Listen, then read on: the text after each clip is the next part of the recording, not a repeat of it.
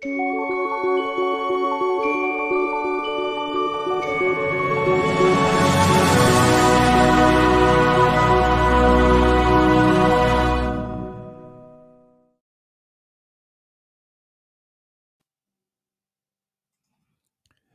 dia, pessoal, caríssimas amigas, amigos. É com muita alegria que estamos iniciando mais um estudo do Apocalipse.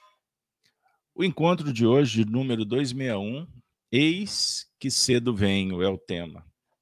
Que Deus nos abençoe e nos inspire para que sejamos felizes nas abordagens, né? que possamos ter a humildade em reconhecer as necessidades do aprendizado. Não é mesmo, pessoal? Pois bem, então nós vamos iniciar, como é de costume, fazendo a leitura. A leitura dos versículos. Lembrando que hoje nós vamos trabalhar é, tendo como base o versículo 12 do capítulo 22. Certinho? Então agora nós vamos fazer a leitura a partir do primeiro versículo. Bora lá. Afirma João: E mostrou-me o rio puro da água da vida, claro como cristal, que procedia do trono de Deus e do Cordeiro. E no meio da sua praça, e de uma e da outra banda do rio, estava a árvore da vida, que produz doze frutos, dando seu fruto de mês em mês. E as folhas da árvore são para a saúde das nações. E ali nunca mais haverá maldição contra alguém. E nela estará o trono de Deus e do Cordeiro, e os seus servos o servirão e verão o seu rosto, e nas suas testas estará o seu nome. E ali não haverá mais noite, e não necessitarão de lâmpada, nem de luz do sol, porque o Senhor Deus os alumia e reinarão para todo sempre. E disse-me: Estas palavras são fiéis e verdadeiras. E o Senhor, o Deus dos santos profetas, enviou o seu anjo para mostrar aos seus servos as coisas que em breve hão de acontecer. Eis que presto, que presto venho. Bem-aventurado aquele que guarda as palavras da profecia desse livro. E eu, João, sou aquele que vi e ouvi essas coisas. E havendo-as ouvido e visto, prostrei-me aos pés do anjo que mais mostrava para adorar. E disse-me: Olha, não faças tal, porque eu sou conservo teu e de teus irmãos, os profetas, e dos que guardam as palavras desse livro. Adora a Deus. E disse-me: Não celes as palavras da profecia desse livro, porque próximo está o tempo. Próximo está o tempo. Esse foi o tema do último encontro. Prosseguindo. Quem é injusto, faça injustiça ainda, e quem está sujo, suje-se ainda. E quem é justo, faça justiça ainda. E quem é santo, seja santificado ainda. Minha amiga, meu amigo, Júlio, nós vamos iniciar o nosso encontro fazendo uma conexão com o tema da última semana e vamos reportar aqui o comentário a base do nosso encontro para que a gente possa abrir o leque e fazer a, a, leitura do versículo 12, que é o objeto de hoje. Pode, pode ser assim? Então vamos lá. Júlio, eu vou ler o resumo, o resumo das palavras do Honório proferidas nos anos 2000. Beleza, pessoal? E assim a gente vai abrir a conexão com o pensamento da manhã. Afirma o Honório. E disse-me, e não celes as palavras da profecia desse livro, porque próximo está o tempo. O Honório interpretou o disse-me, não celes as palavras da profecia desse livro, da seguinte maneira: selar com o propósito de delimitar o sentido numa linha técnica e sistemática de orientação. O que nos faria perder o direito de pensar e de agir usando o livre-arbítrio.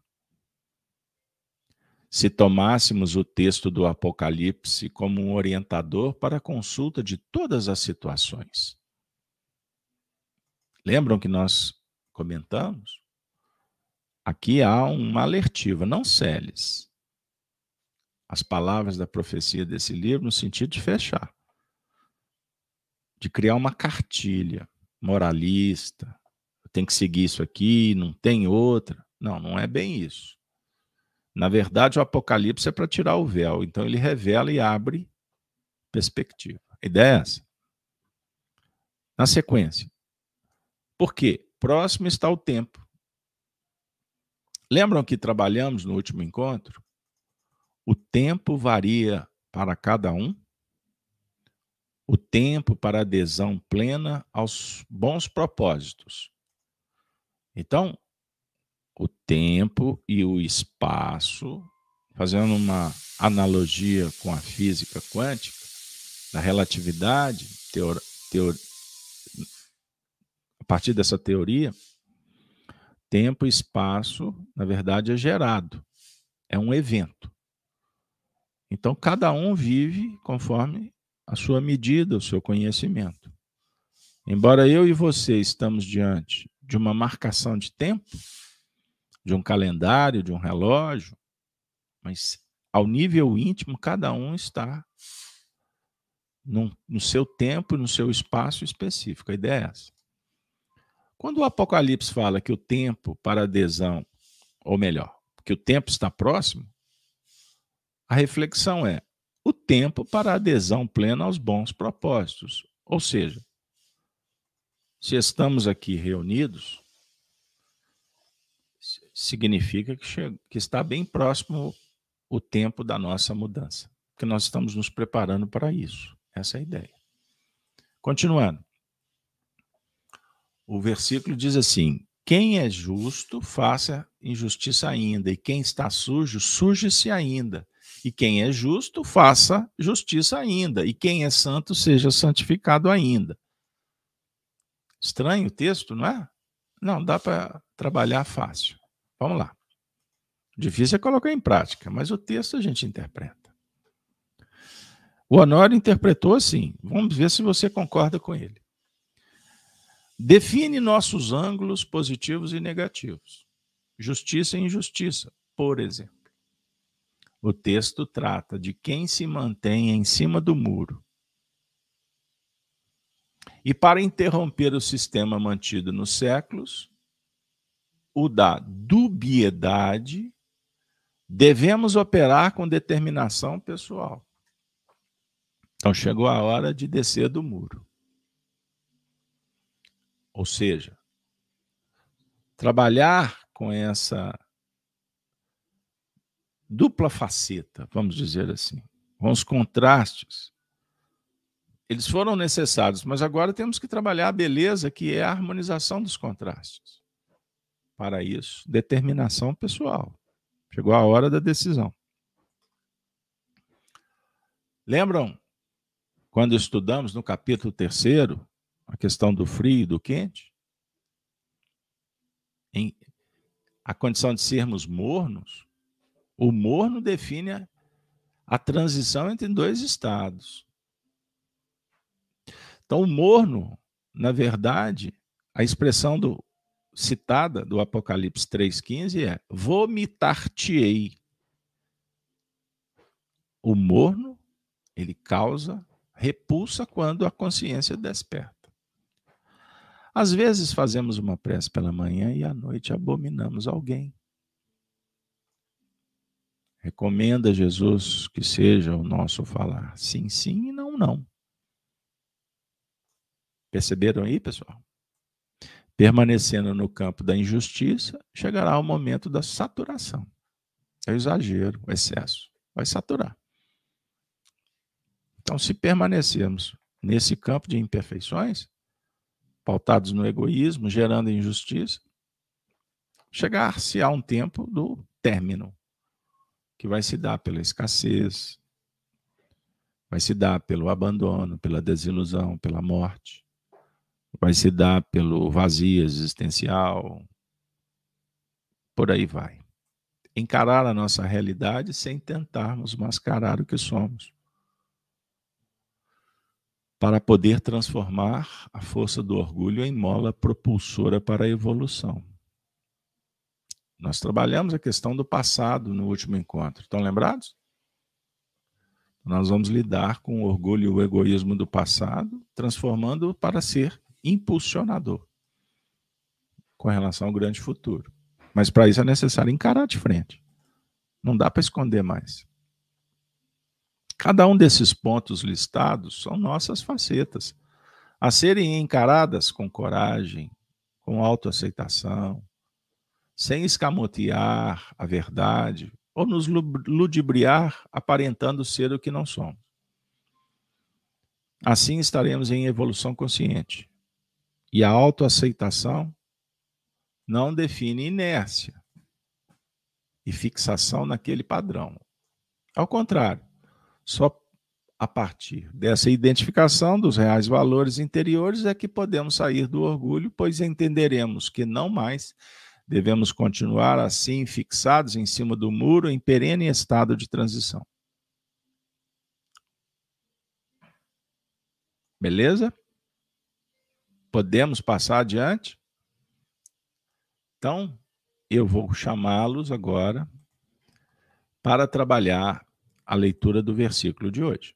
Então, eu não vou alongar nos comentários, porque o tema já foi bastante tratado no, na última semana. Quem quiser, acesse a playlist. Versículo 12.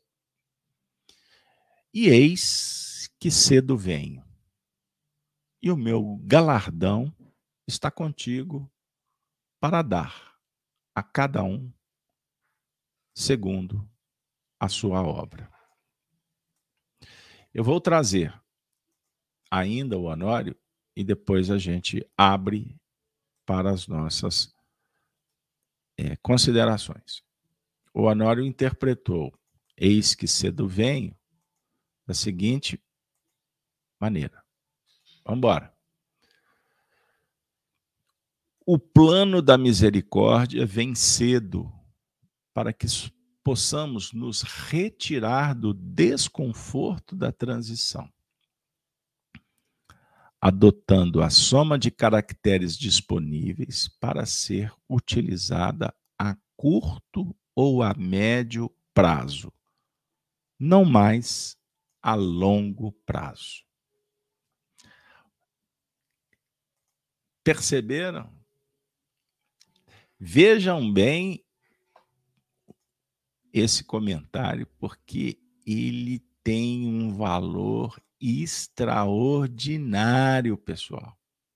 O plano da misericórdia vem cedo para que possamos nos retirar do desconforto da transição. Júlio, que história é essa? Cedo vem o desconforto, transição. Será que essa transição está trazendo problemas? ou, na verdade, é base para a solução? É, meu caro, transição é, é oportunidade de crescimento. Transição é o momento do, desse desconforto que nós sentimos no, no, no íntimo e nós vamos notar que historicamente, por exemplo, se nós aí tivemos um, um século muito difícil, que foi o século XX, já já, traz, já abordado aqui, trazendo, por exemplo, o livro a Caminho da Luz de Emmanuel, definiu o século XX aí como um divisor de águas, digamos assim, no, nesse movimento de separação do joio do trigo, a doutrina espírita chegou antes, chegou no século XIX, e já nos preparando para, para as transições. Embora nós sabemos que a humanidade é, tem vivido momentos difíceis, mas o século XX, por exemplo, foi um século complexo. E a, a misericórdia divina se apresentou a tempo de nós estarmos, estarmos preparados. Então, nós que estamos aqui hoje, é, trabalhando um tema como esse, é, no movimento pela divulgação do, do Espiritismo, tal como Kardec nos tem, nos apresentou, e até fazendo até uma, uma, uma conexão com o que já foi, já estudamos aqui anteriormente, que desceu não misturado, aquele vinho extraordinário que desceu não misturado do plano superior, inclusive com Kardec sendo orientado pessoalmente por Jesus quando da elaboração do Evangelho segundo o Espiritismo. Então, nosso trabalho é de mantermos essa, essa flama ardente ou ardendo para que o, o Espiritismo possa beneficiar a humanidade. O Espiritismo é a alavanca de que Deus se serve para fazer com que a humanidade avance. Os, os Espíritos definiram para nós no, no Evangelho segundo o Espiritismo. Então, cabe a nós interiorizar, primeiramente interiorizar a mensagem e operar a nossa própria transformação moral, para que a gente, então, implemente na intimidade o, o deixemos de sermos mornos ou deixemos de operar na linha da injustiça, conforme já estudamos aí no versículo 11, sejamos no mundo instrumentos da misericórdia instrumento dessa misericórdia. Porque o, o, o, o trabalho agora de fazer com que essa mensagem é, chegue cedo aos corações que necessitam dessa mensagem está conosco. E para que a mensagem chegue pura, cristalina, aos corações é, atordoados do, do momento atual, os corações em conflito, corações sofridos, é preciso que nós conservemos a, a, a, integridade, digamos assim, da doutrina, não naquele movimento de uma é, ortodoxia ferrenha, não, não, não nesse sentido, mas nós pratiquemos a doutrina interiorizemos a doutrina, para que do nosso coração sejam irradiados exemplos para uma humanidade que tem fome. Jesus definiu, é, afirmou, quando ele aqui esteve conosco, que a minha comida, que a sua comida, era fazer a vontade do Pai que está no céu. Então, a comida, amigos, nós fomos aqui trabalhar no campo do, do espiritismo no sentido mais aprofundado, a comida é o exemplo que nós oferecemos para o próximo. O próximo se alimenta, cada um de nós se alimenta dos exemplos uns dos outros. Somos potencializados, nós vamos seremos sensibilizados pelo exemplo de uns para com os outros na pauta da afinidade, da afinidade que é aquele movimento de, de, de sensibilização, de concordância com aquela carga de, de sentimento. Então, nosso trabalho, primeiro, nós é permitir que esse movimento que nós já interiorizamos, já chegou cedo para nós, esse cedo pode ter sido na preparação para esta existência, não é? Quando nós lá fomos recolhidos, pela misericórdia divina, nos, no, nas colônias espirituais, descemos pela reencarnação, patrocinados pelos nossos companheiros que nos orientam hoje, nos inspiram, ela pode ter chegado cedo na nossa existência, na juventude, não é? E, e nós então aproveitamos e não esperamos os movimentos impactantes da dor, do sofrimento, nos convocando para o trabalho. Então, nosso papel, nós que somos aí espíritas e, e pretendemos ser continuadores de Allan Kardec, é de fazer com que essa mensagem chegue cedo aos corações. Pela uma vivência digna, nobre, é, fiel à doutrina espírita, que nos honra, honra a nossa casa mental e para que nós colaboremos com esse movimento. Porque nós vamos, fazendo a conexão com o que já foi estudado no versículo 11, nós temos duas possibilidades. Ou nós seremos os instrumentos da injustiça ou do escândalo, na pauta aí do, do, quem, do que é, quem é injusto, faça injustiça ainda. Ou nós seremos instrumento da misericórdia, porque nós estamos vivendo a separação do joio do trigo, nós vimos aí o Honório abordando o tema da identificação dos valores. Nós estamos definindo o nosso destino futuro. Se nós permaneceremos na Terra regenerada, se nós até partiremos para mundos superiores, por que não? Porque é uma, é uma ambição, é uma ambição que nós podemos nutrir. Allan Kardec define isso no livro, no livro dos Espíritos, lá na questão 872, no último parágrafo, amigos, que Kardec define que nós devemos é, aspirar por é, irmos é, estagiar no mundo melhor que esse após essa existência. É uma aspiração nobre e digna. Mas para isso nós precisamos vivenciar, praticar. Então nós estamos aqui definindo os valores. Nós estamos de qual, de qual banda do muro? Nós estamos com Jesus no plano da misericórdia, do amor, da bondade, ou nós estamos ainda sendo os instrumentos da justiça que vão impactar os corações cristalizados, os corações que precisam mudar, estão tendo dificuldade. Então, cedo vem, foi aí o plano definido aí para o nosso comentário, e na nossa casa mental, já veio, né, meu caro amigo Carlos Alberto, e demais amigos aí que nos escutam. Esse cedo vem no plano mental, já veio para nós no curto prazo. Vamos dizer que foi no curtíssimo prazo. Embora nós tenhamos, nós que somos imortais, reencarnacionistas, nós sabemos que nós já devemos ter tido um contato inicial com o Evangelho, por exemplo, dois mil anos atrás. Não se assustem, não, amigos. Mas nós aprendemos que o, o espírito evolui em insensível marcha ascensional, está lá no livro dos Espíritos.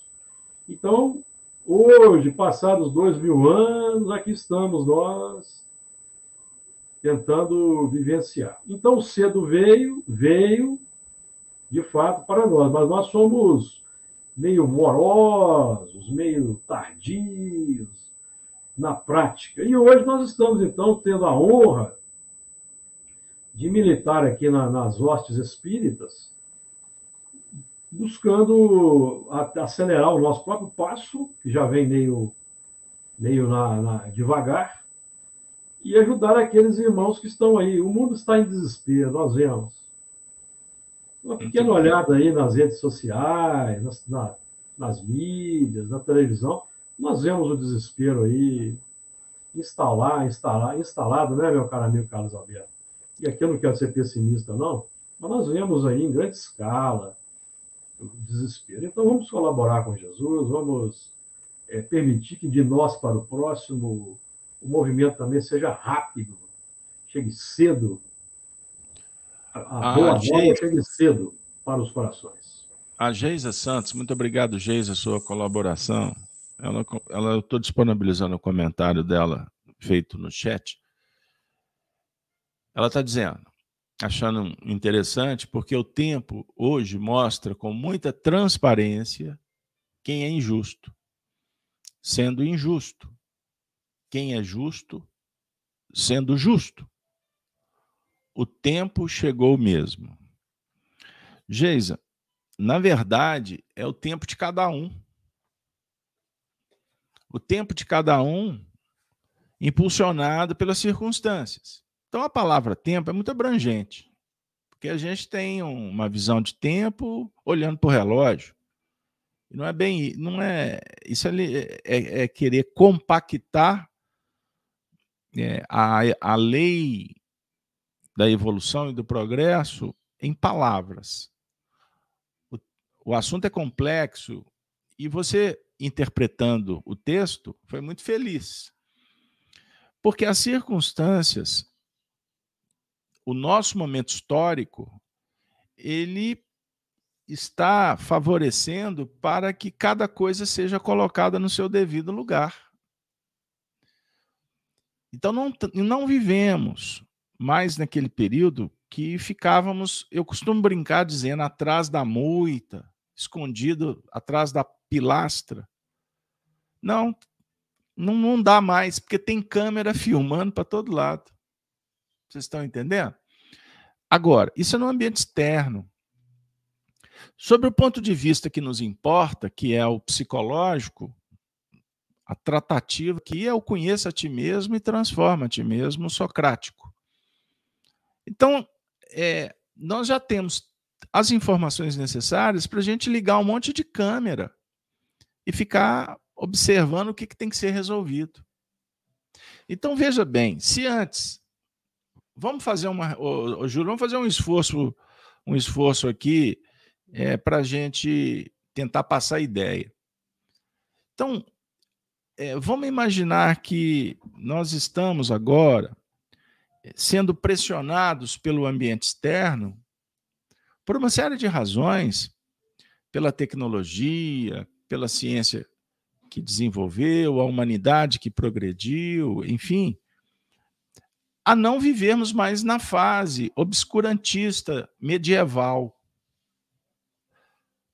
que não tinha informações, as bibliotecas fechadas, a ciência não tinha caminhado. Então, no cenário externo, você hoje consegue, na sua casa, acessar é, a Biblioteca de Paris, os museus pelo mundo. O Júlio, nós conversamos sobre aspectos históricos. Então, a gente observa quanto que aqui no Brasil nós temos é, é, carência de recursos para conhecer história. O Júlio, outro dia eu, falei, e, e, eu, e tem sido recorrente nos estudos, que quando uma das matérias mais fundamentais para o desenvolvimento humano é história. História e filosofia. E no sistema é, educacional, que na verdade é um sistema instrutivo aqui no Brasil, a gente tem uma informaçãozinha desse tamanhozinho e a gente se julga com pedantismo de conhecer a história universal. E, na verdade, você leu dois, três parágrafos como é, um aventureiro que olha para uma imagem para responder uma prova e sai por aí de, defendendo ideologias como se conhecesse com profundidade o que aconteceu lá naquele tempo. Então, quantos materiais, por exemplo, nós encontramos para falar, vamos falar da história romana, as batalhas, as estratégias, como é que era o cenário. É, quanto mais você mergulhar, mais nós teremos elementos para entender como que a humanidade, com poucos recursos, fazia milagres que, por exemplo, feitos lá de trás, hoje, é, analisado sob o ponto de vista de tantos recursos que facilitam a vida, a gente vai observar como o homem, naquela época, explorava muito mais os seus potenciais do que talvez hoje, que as coisas são muito mais fáceis. Então, na dificuldade é que você faz luz.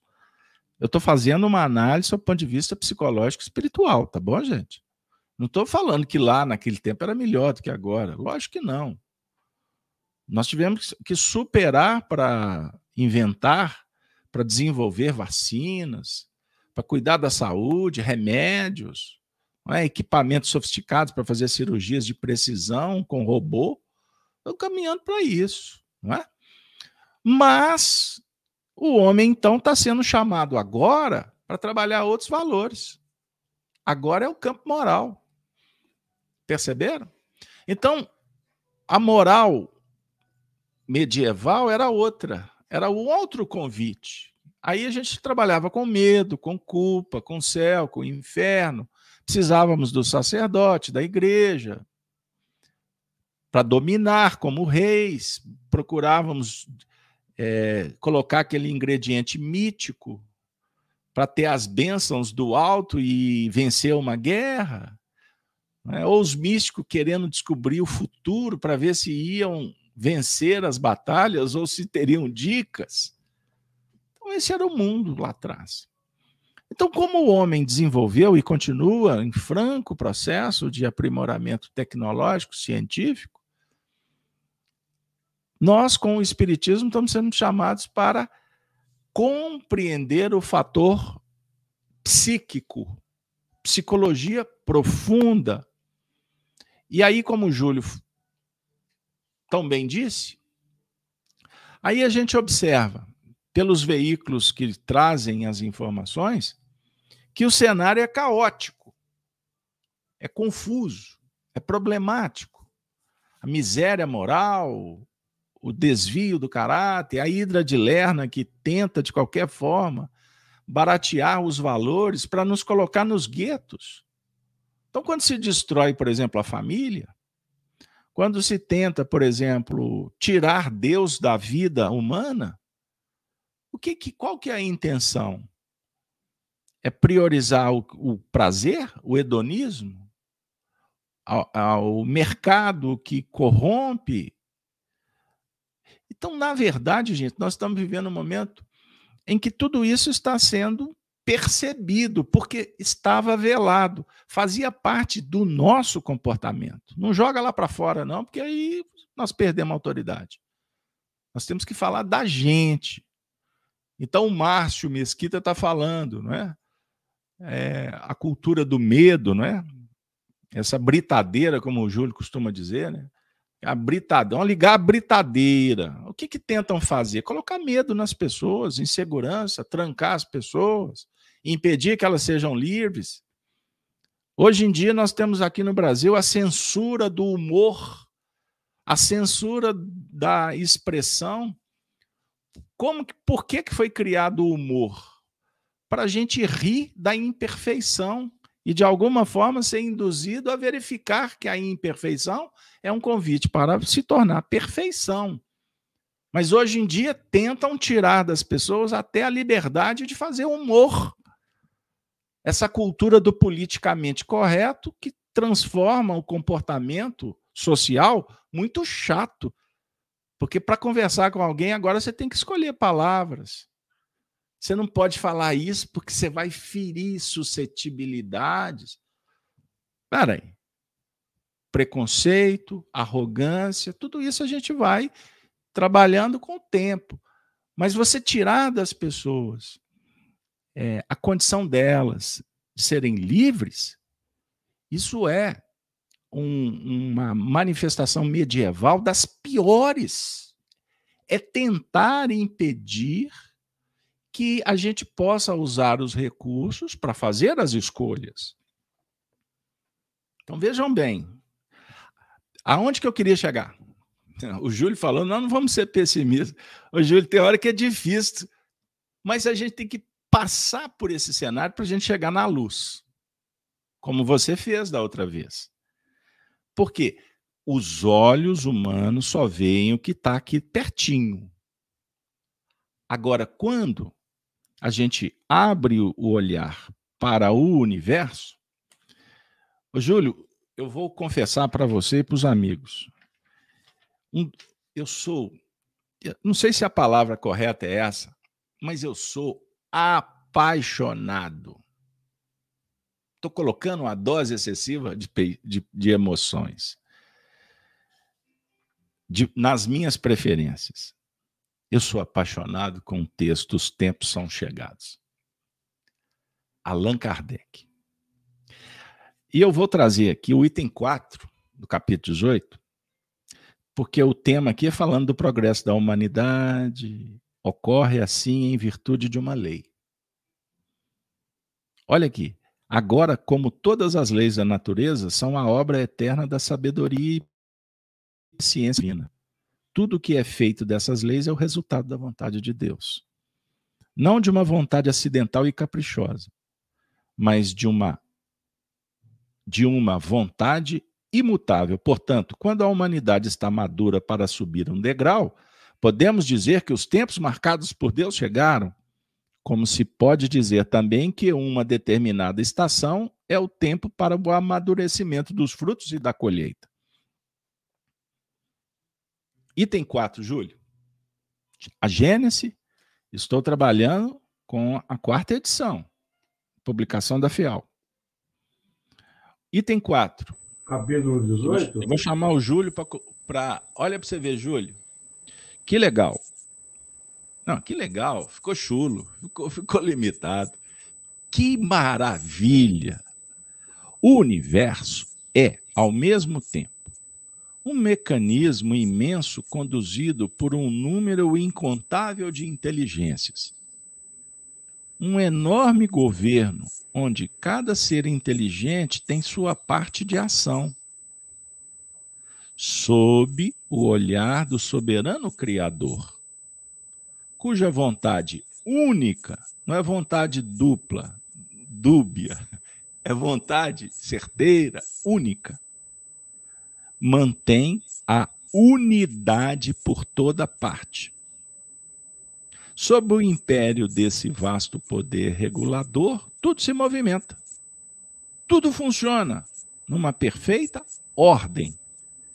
O que consideramos distúrbios são movimentos parciais e isolados que aparentam ser irregulares. Somente porque nossa visão é limitada. Se pudermos abarcar o conjunto, veremos nessas irregularidades somente aparências que se harmonizam no todo. Allan Kardec. Vejam que espetáculo de texto. Resumiu o que a gente caminhou aqui por várias sendas para chegar nesse ponto. Então, quando a gente vê o que incomoda, o injusto, o sujo, o conspurcado, na verdade, isso causa um frisson. Isso causa um incômodo.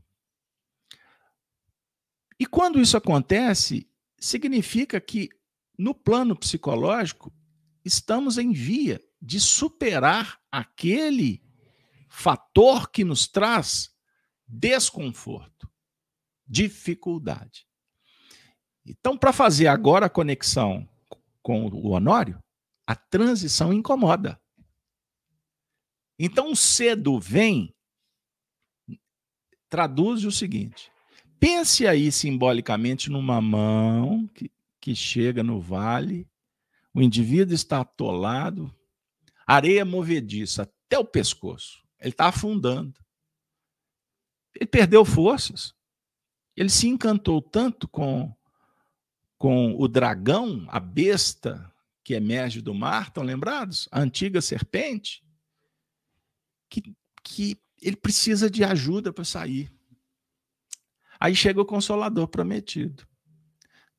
Que o Júlio bate muito nessa tecla, né, Júlio? O espiritismo, qualquer dos seus movimentos tem que partir da ideia do consolo. E o consolo, como se consola? Abraçando, dizendo estou aqui. Também, mas dando para o elemento o quê? Oxigênio, ele está afundando ali. Ele precisa de ar. É? Ele precisa de um remédio, ele precisa. Foi picado de cobra. O que, que você vai fazer? Você tem que tomar providências imediatas. E o indivíduo precisa de ajuda, ele precisa de um terapeuta. Mas daqui a pouco, ele, quando ele estiver recuperando lá na Câmara de Regeneração, né? Como é que chama? Reparação lá no nosso lar. Aí ele vai recebendo um passe, daqui a pouco ele começa a escutar uma música, Daqui a pouco vem uma luz, vem um passe. Aí daqui a pouco, vamos fazer uma prece junto? Aí senta com o indivíduo, vamos orar. Aí vai mudando o painel mental. Daqui a pouco dá para ele, ó, lê, lê essa minuto de sabedoria. lê isso aqui, pequenininho. Bom, agora você já leu o Minuto de Sabedoria. O que você acha de ler aqui uns versículos do Evangelho? Será que daqui a pouco você já vai dar Kardec? Daqui a pouco você já dá para ele. Olha, agora está na hora de você. Vem que você quer me ajudar ali a cuidar de uma plantinha ali fora? Não é? Vamos, vamos podar, joga água, adubo. Ó, agora está na hora, quem sabe, de. Você cuida aí que eu vou sair ali, eu tenho que fazer outra coisa. Agora é só com você. Aí o indivíduo, depois que ele se torna um doutor de jardinagem, só agora eu preciso que você ajude esse aqui que está começando. Aí ele começa a ministrar lá recursos para o indivíduo cuidar do jardim. Daqui a pouco ele, não, ele nem lembra que ele, que ele passou por todo um processo que o Consolador ofereceu para ele oportunidade. Então, eis que cedo venho é todo um mecanismo de descoberta dessas leis maravilhosas que regem a vida. Está de acordo com Kardec, Júlio, ou há alguma contraposição? Não, Kardec é o lúcido desconhecido do movimento espírita. Aí me, me, pode soar um pouco arrogante da nossa parte. Eu peço, peço vênia aos amigos, data vênia e aos, aos nobres jurisconsultos que nos, nos observam, mas o Allan Kardec se tornou desconhecido do movimento espírita talvez pela nossa própria ineficiência na aprendizagem, na interiorização, é, a tendência na, na, transição, amigos. Se nós não formos é, determinados, não formos audazes no bom sentido, a tendência é voltarmos para o plano do reconforto conhecido, que nós dominamos, é por isso que aí está dito por Jesus quem, quem é injusto, essa aparente contradição aí do texto, porque Jesus deveria incentivar-nos a, a sermos justos, certo? Mas são as definições de posicionamentos. Então, nós, Paulo dizia, por exemplo, granjeai amigos com as riquezas da iniquidade. A iniquidade é a é, é a falta de equidade, a injustiça, certo? Nós, por exemplo, somos chamados no Livro dos Espíritos, na questão 171, que trata da, da reencarnação, a vencer a iniquidade. Está lá no, nas, entrelinhas. Que é esse movimento de injustiça que, no qual nos mantemos. Então, na transição, é, a tendência é voltar para o reconforto. E esse movimento ele se apresenta em todas as áreas, no movimento espírita também, nas nossas tendências antigas de, de ficarmos no plano do conforto, do desconhecimento, é, é, da como os espíritos vão dizer certo, certo texto que eu não me, não me recordo agora, da ignorância acalentada, parece que é André Luiz que usa essa expressão, então, nós não podemos mais acalentar a, a ignorância, nós precisamos acalentar. É como a ideia é acalentar, porque é aquela ideia de pegar a criança e acalentar para que ela vá crescendo. A, criança, aqui a, a doutrina espírita é uma criança ainda na humanidade. É uma criança, é um bebê. E nós estamos hoje com a missão, com esse trabalho de, no nosso coração, né, acalentar na, na manjedoura do nosso coração, essa nova criança. Então, Allan Kardec realmente é digno de estudo e de consideração.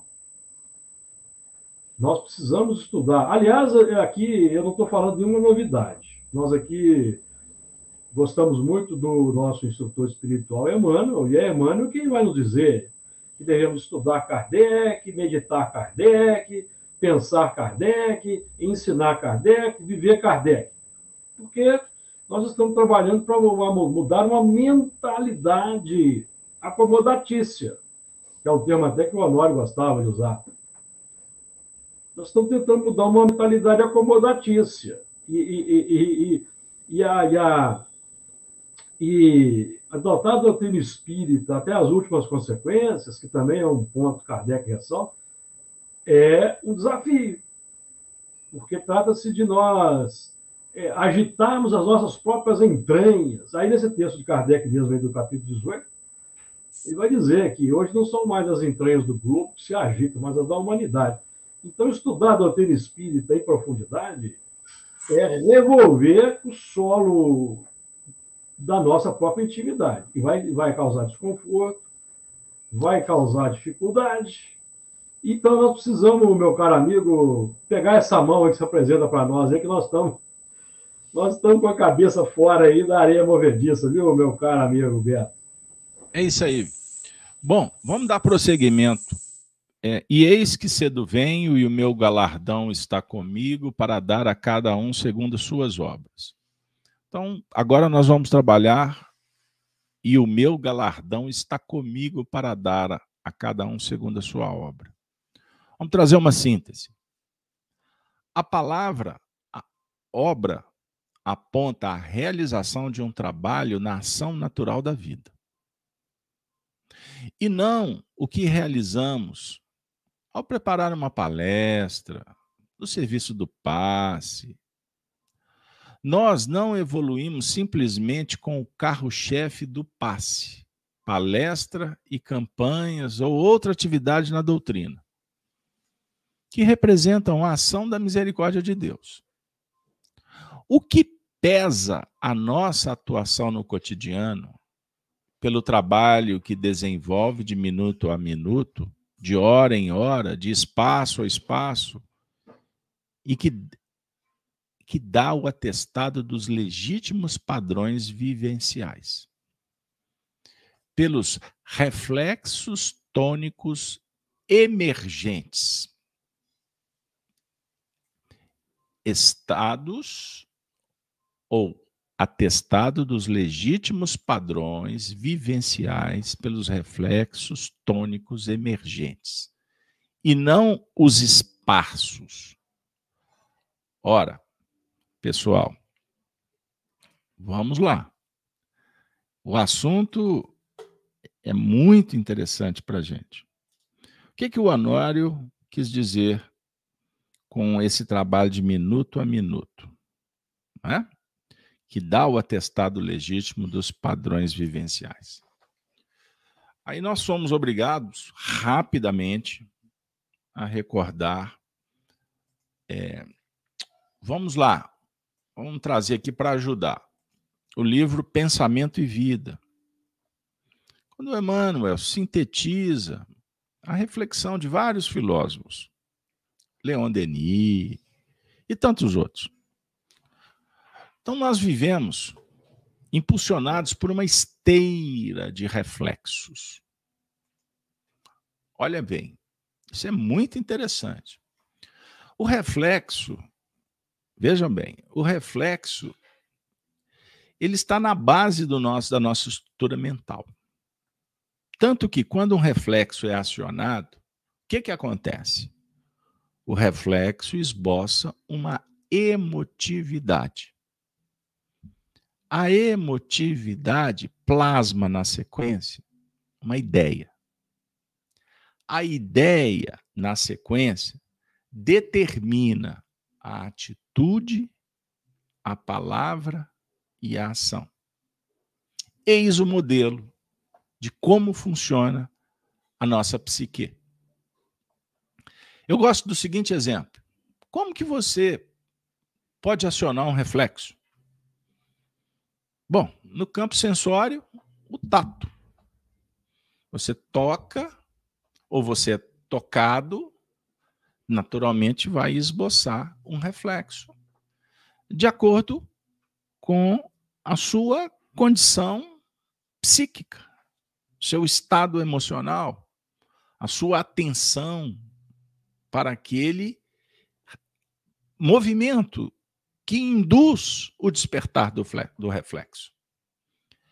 A resposta ela é automática. Ela não é refletida. Perceberam? Eu gosto, Júlio, de dar sempre o exemplo do reflexo, buscando os recursos daqueles pontos indutores, como uma música, um perfume. É? Ou seja, a audição e o olfato. Mas por que não falar do paladar? É? Que trabalha uma resposta fisiológica. É? Você toma um café, como falava Arnaldo Rocha, não coloca açúcar, por favor. Porque você vai tirar o sabor do café. Você vai enganar o seu paladar. Mas você bebe o café, naturalmente ele traz as expressões da sua memória, da experiência que você viveu bebendo café. Perceberam? Faz de conta que você aprendeu a beber café com sua mãe. Todas as vezes que você sentiu um cheiro de café, ou de beber o café, pode ser que a sua mente dê uma resposta: mamãe. Por quê? Porque foi uma experiência que você colocou uma emoção quando bebeu o café a primeira vez, identificando o café junto com a mamãe. Ah, Carlos Alberto, você falou da música e eu lembrei dela. Ou dele. Como que? Aquela música me remete a bodas de ouro da minha avó. Ah, essa música me recorda o primeiro beijo. Ah, essa música quando eu fiz 18 anos. Então a música, na verdade, representa um aspecto vivencial ou vivenciado. Então escutar a música é despertar um reflexo. Esse reflexo traz uma emoção. Por isso é que muitas vezes quando a gente viaja no tempo, a gente pode ficar saudosos, nós podemos ficar enraivecidos, podemos ter nojo, podemos ter várias reações emocionais. Perceberam, gente? Então vamos lá. Então, no nosso dia a dia, nós convivemos com o passado o tempo todo. Eis que cedo venho, o tema da manhã, é no sentido de nós começarmos a observar o toque, o sinal, a indução, o que a vida está sugerindo, para que a gente observe o que estamos ou como estamos reagindo. Porque a reação, vejam bem, ela significa a nossa identidade a carteira de motorista, o seu CPF. Não tem como querer mudar. Dá para mudar? Não dá. No sentido de, é, de rasgar o passado, pedir outro número, outra senha, reseta aí? Não. Você vai ter que conviver com o seu CPF, com a sua caixa postal, enquanto você residir ali. Então significa o quê? Que você vai ter que lidar com esses reflexos. Ah, mas eles me consomem, eles me destroem, eles me, me felicitam. E aí, não. Se faz uma seleção. O que, que tem a ver com o que você está abraçando? Bom, então isso aqui é um bom material para você potencializar ainda mais. Isso aqui não vale, você não quer. Não tem como você jogar fora. Você não pega a sua história e remove, igual você faz na rede social. Não, não, desculpa. Que nós fazemos na rede social. Sai do grupo, bloqueia. Não dá para fazer. Que é a sua história. Aí, que, que, qual que é a dica que o Espiritismo dá para nós, Júlio, no capítulo 15 do Evangelho segundo o Espiritismo? Qual é o tema? Qual é o título do capítulo 15? Agora não me recordo assim de pronto, não. Fora da caridade ah. não há salvação. Associado... Ah, então agora eu vou ser bonzinho, vou ser Francisco de Assis, vou. Não, não, pessoal, não é isso. Eu vou fazer uma conexão, anota aí, questão 685, Livro dos Espíritos. Quando Kardec fala sobre educação. Educação é arte, é mudança de hábitos, é a arte de formar caracteres, implementar. Perceberam? Uma nova rotina, um novo trabalho.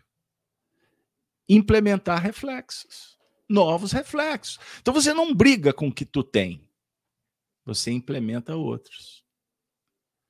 E, naturalmente, nós vamos usar dos novos inspiração para cuidar dos velhos para modificar, para juntar tudo no celeiro e fazer uma boa argamassa para dar sustentação para aquele pilar, para aquela viga de sustentação, para você construir a parede dessa nova casa, que é a nossa casa mental.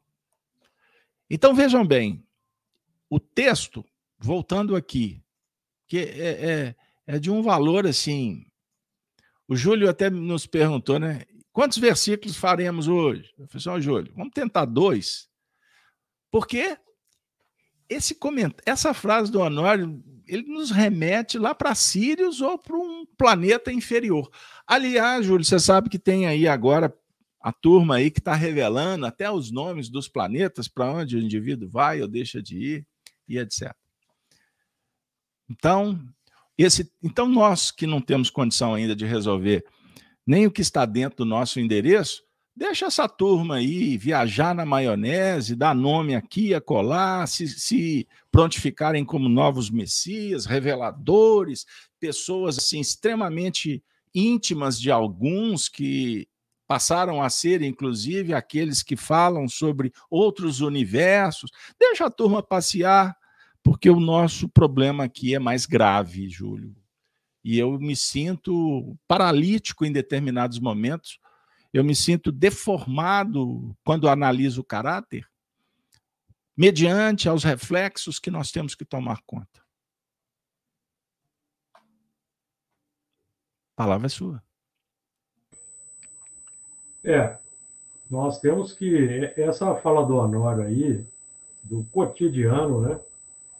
É, a palavra, é, é, é e o que nós fazemos, que ele coloca a palavra como sendo o, o obra. Né? É, e essa palavra, se você me permite aqui, eu me lembrei de Paulo, Epístola aos Hebreus, no capítulo 11, lá no versículo 3, ele vai dizer assim: ó, Pela fé entendemos que os mundos, pela palavra de Deus, foram criados, de maneira que aquilo que se vê não foi feito do que é aparente. Então, o que, o que nós vemos na nossa intimidade e o que vemos no mundo exterior não é feito do que é aparente, é, é, é efeito de uma realidade interna que se manifesta. Se manifesta pelos atos, pelos pensamentos, pelas emoções. Então, o nosso trabalho no campo do cotidiano é, é quebrar esse automatismo aí que você muito bem lembrou do livro do livro do, do Emmanuel, os reflexos, porque nós temos a tendência de permanecer nesse plano reflexivo aí, que é o do conforto. É, é do conforto por quê? Porque é o nosso conhecido, é o mundo que nós conhecemos.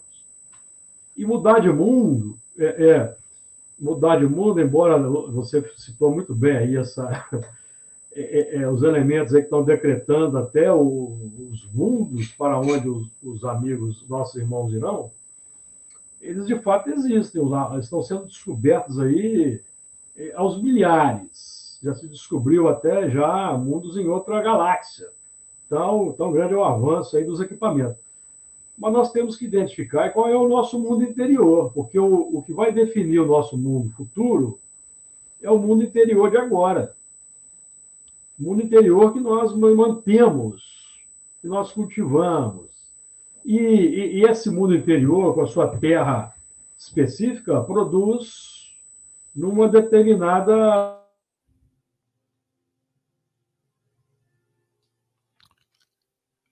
É, o... Jesus vai definir. Por isso é que Jesus vai definir que, que o, o, o, o joio e o trigo crescem juntos precisam crescer juntos, eles vão ser atados em molhos. Não é isso que acontece? Vão ser atados em molhos. Então, nós, com o nosso posicionamento, essa palavra, essa, essa frase do Honório do cotidiano é muito importante, porque nós estamos no cotidiano, no minuto a minuto, no espaço e no tempo, nós estamos definindo a nossa destinação futura. É, não é na pauta do castigo, na pauta da vingança, mas é na pauta da adequação do mundo. Porque nós estamos vivendo uma transição. André Luiz, inclusive, no livro, se não me engano, é Dicionário da Luz, meu caro amigo Carlos Alberto, ele vai dizer que nós vivemos hoje uma a transição acelerada. Se não for missionário da luz, é mensageiro. Vivemos um processo de transição acelerada, acelerado pelo sofrimento. Sim. Embora os grandes avanços da humanidade, apontando em um futuro extraordinário, você já, deve, já, já até já discorreu sobre isso aí na área da, até da medicina, mas o, o, o, sofrimento ainda é grande. Esse, esse, esse, esse avanço extraordinário, é, por enquanto, beneficia uma minoria da humanidade, não beneficia a grande massa.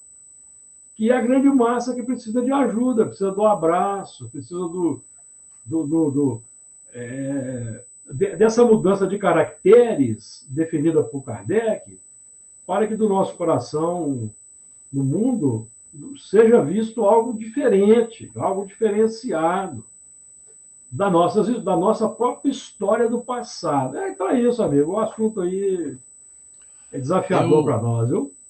Eu gostaria de, de propor, Júlio, que a gente parta para o versículo 13, que ele, ele vai chegar, inclusive, no momento, é, dando sequência ao que você acabou de falar.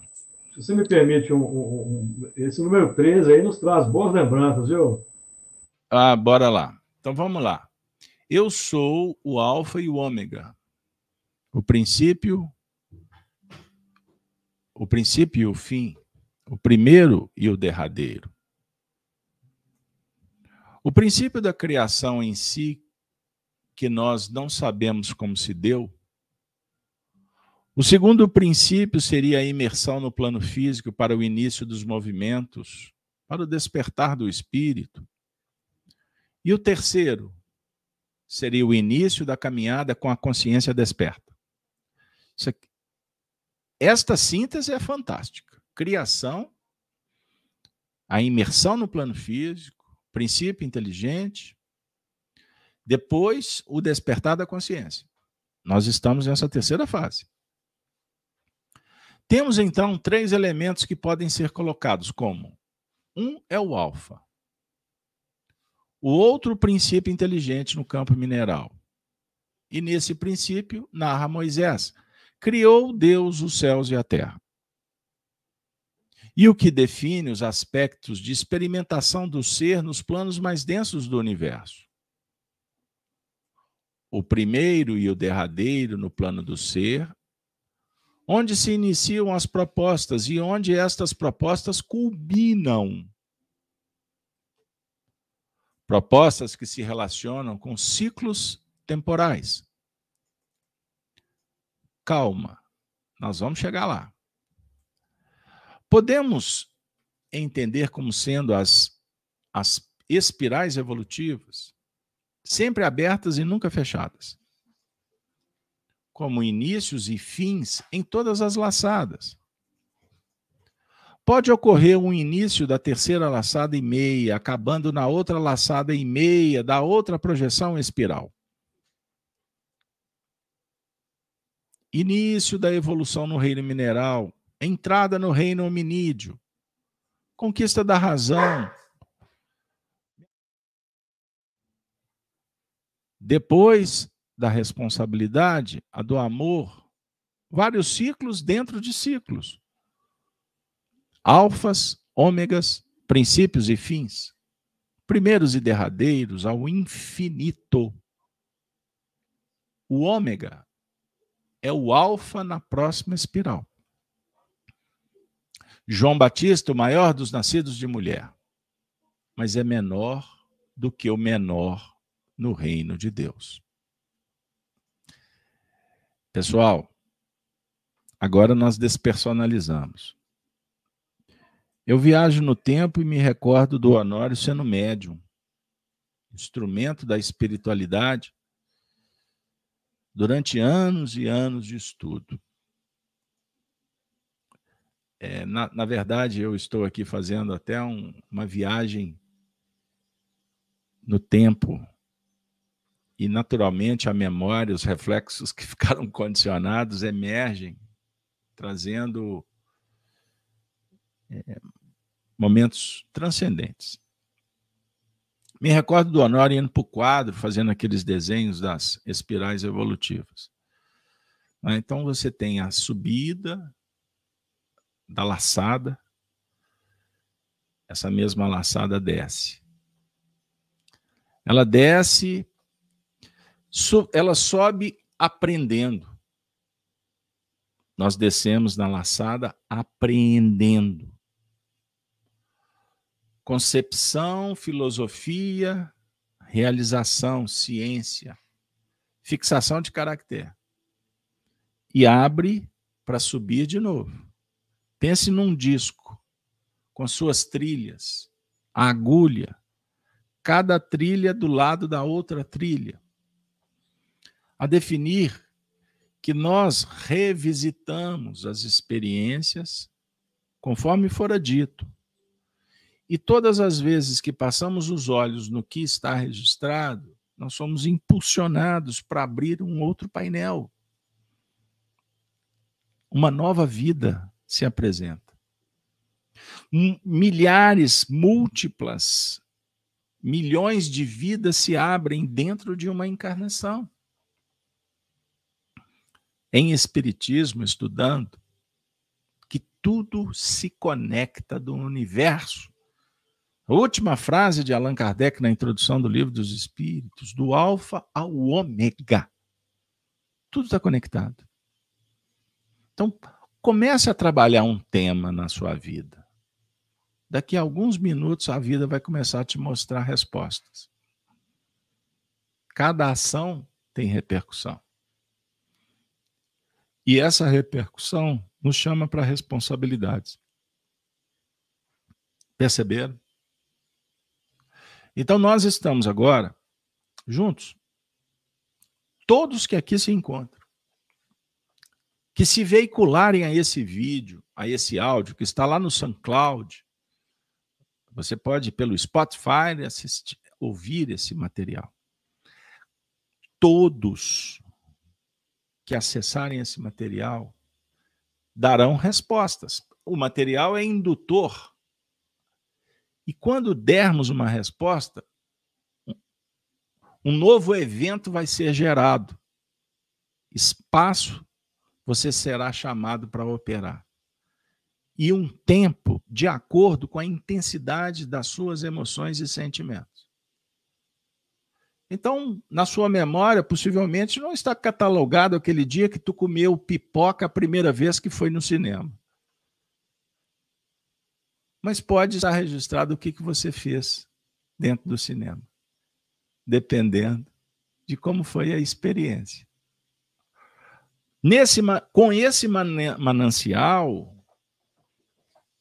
a lei divina se manifesta nos auxiliando para que a gente tome decisões e apliquemos a vontade, para que o ato promova um dever, um dever moral.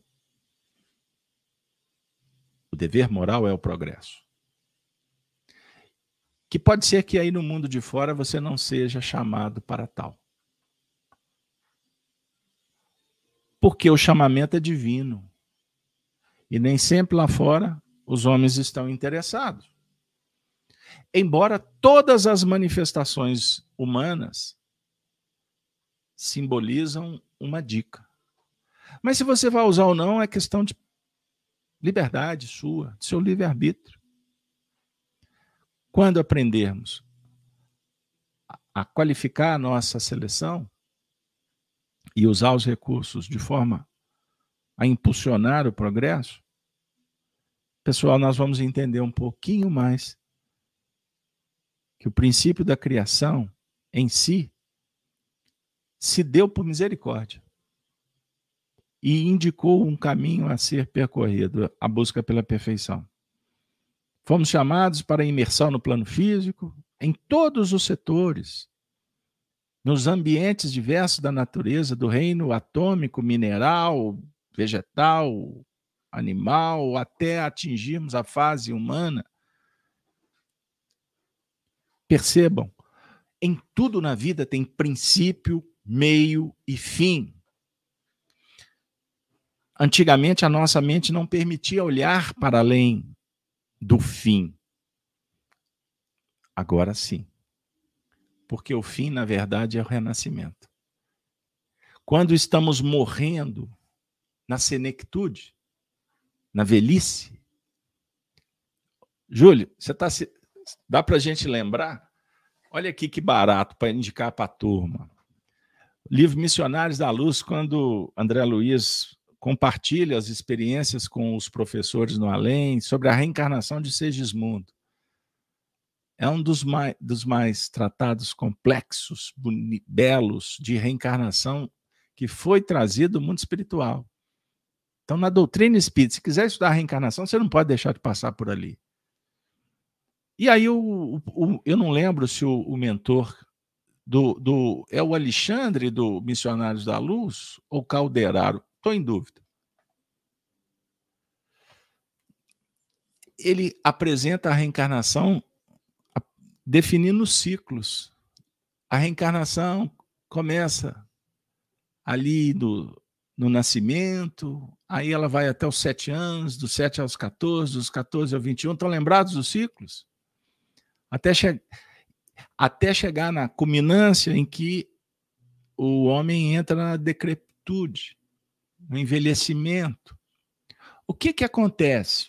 Existe um paralelo com a histogênese, com a histólise. Olha que barato. O nascer, o crescer, o morrer, fazendo um comparativo com as células.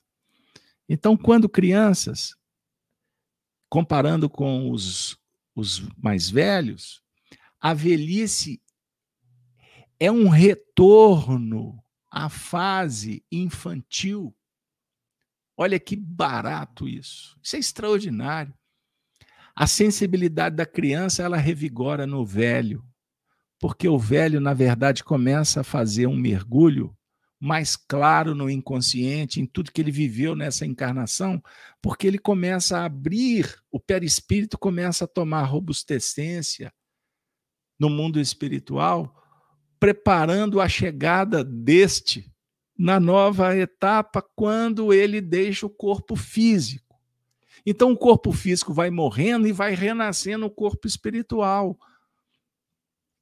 Por isso a memória do velho vai ficando mais focada na, nas fases pregressas do que na atual.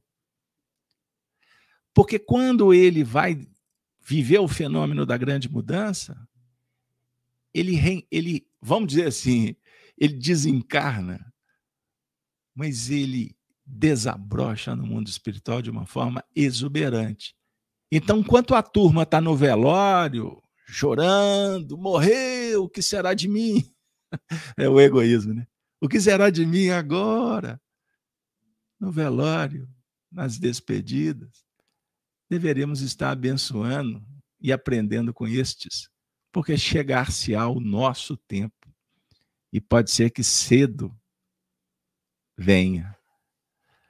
Eu acho que o povo não volta aqui semana que vem, Júlio. Porque cedo. Imagine se alguém desencarnar, vão dizer que nós profetizamos. Bora lá. É, pode, sim.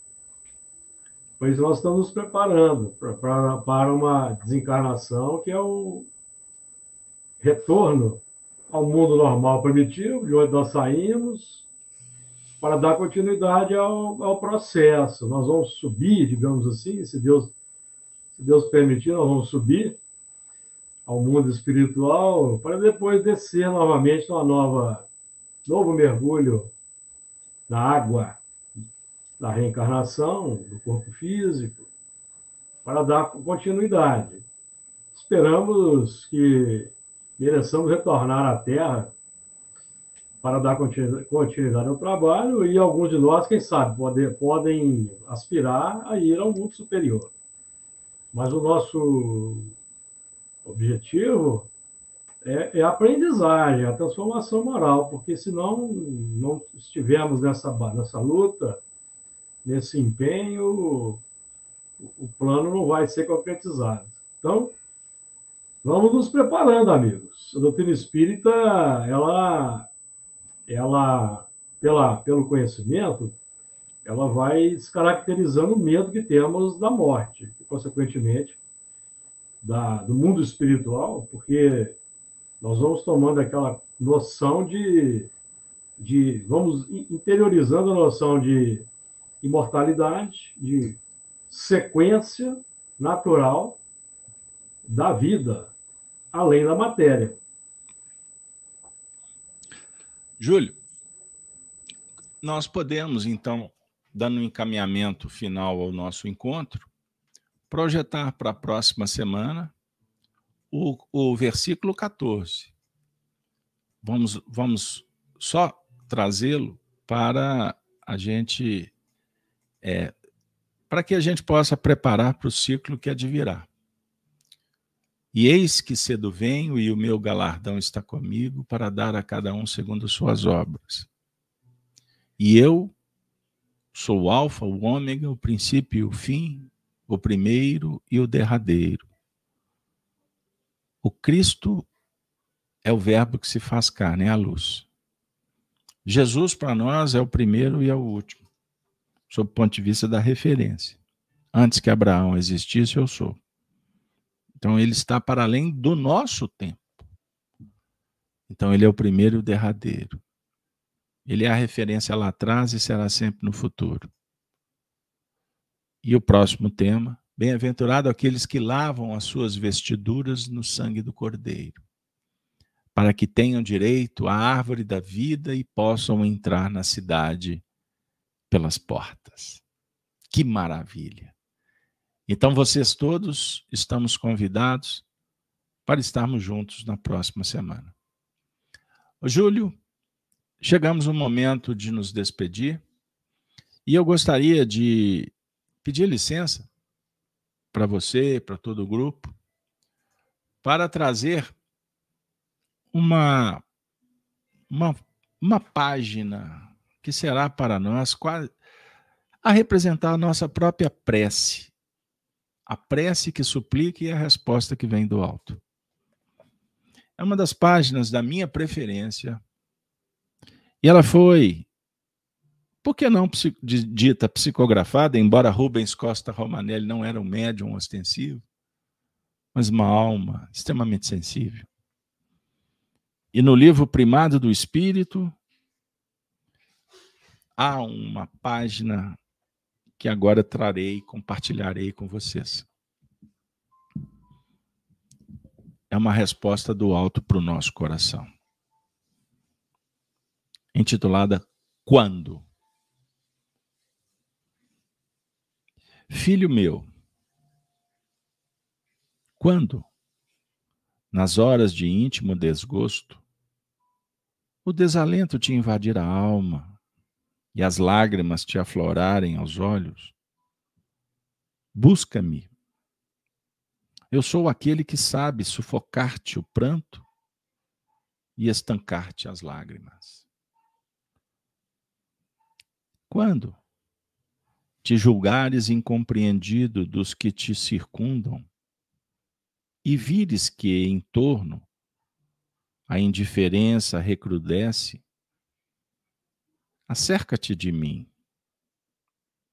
Eu sou a luz, sobre cujos raios se aclaram a pureza de tuas intenções e a nobreza de teus sentimentos. Quando? Se te extinguir o ânimo, para arrostares as vicissitudes da vida, e te achares na iminência de desfalecer. Chama-me. Eu sou a força capaz de remover-te as pedras dos caminhos e sobrepor-te às adversidades do mundo. Quando inclementes te açoitarem os vendavais da sorte e já não souberes onde reclinar a cabeça, corre para junto de mim. Eu sou o refúgio, em cujo seio encontrarás guarida para o teu corpo e tranquilidade para o teu espírito.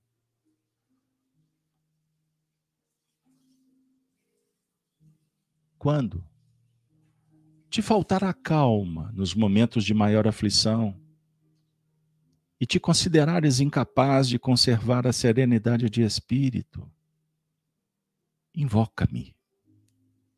Eu sou a paciência que te faz vencer os transes mais dolorosos e triunfar das situações mais difíceis. Quando te debateres nos paroxismos da dor e tiveres a alma ulcerada pelos abrolhos dos caminhos, grita por mim. Eu sou o bálsamo que te cicatriza as chagas e te minora os padecimentos. Quando? O mundo te iludir com as suas promessas falazes e perceberes que já ninguém pode inspirar-te confiança. Vem a mim. Eu sou a sinceridade, que sabe corresponder à fraqueza de tuas atitudes e à nobreza de teus ideais. Quando? A tristeza e a melancolia te povoarem o coração e tudo te causar aborrecimento. Clama por mim. Eu sou alegria, que te insufla um alento novo e te faz conhecer os encantos de teu mundo interior. Quando? Um a um te fenecerem os ideais mais belos e te sentires no auge do desespero. Apela por mim. Eu sou a esperança que te robustece a fé e te acalenta os sonhos. Quando a impiedade recusar-se a revelar-te as faltas e experimentares a dureza do coração humano, procura-me. Eu sou o perdão que te levanta o ânimo e promove a reabilitação de teu espírito. Quando duvidares de tudo, até de tuas próprias convicções, e o cepticismo te avassalar a alma, recorre a mim eu sou a crença que te inunda de luz o entendimento e te habilita para a conquista da felicidade. Quando já não provares a sublimidade de uma afeição terna e sincera, e te desiludires do sentimento de teu semelhante, aproxima-te de mim. Eu sou a renúncia que te ensina a olvidar a ingratidão dos homens e a esquecer a incompreensão do mundo. E, quando, enfim, quiseres saber quem eu sou, pergunta ao riacho que murmura e ao pássaro que canta, à flor que desabrocha e à estrela que cintila, ao moço que espera e ao velho que recorda. Eu sou a dinâmica da vida e a harmonia da natureza. Chama-me amor, o remédio para todos os males que te atormentam o espírito. Estende-me, pois, a tua mão Ó alma filha de minha alma, que eu te conduzirei numa sequência de êxtases e deslumbramentos às serenas mansões do infinito, sobre a luz brilhante da eternidade. Quando? Obrigado, Senhor, por mais um dia. Obrigado, Senhor, pela família, pelos amigos. Obrigado, Senhor, pelo alimento espiritual que nos dá a mesa, por essa doutrina maravilhosa, pela presença dos bons espíritos, pelo Cristo em nossa casa, em nosso dia. Obrigado, Senhor, pela terapêutica oferecida, pelas almas soerguidas nesse vale de sombras e de dor. Obrigado, Senhor. Oh, tanto amor. Obrigado, Senhor. Que a nossa oração seja mais agradecimento e louvor do que pedidos, ainda tão mesquinhos. Obrigado, Senhor.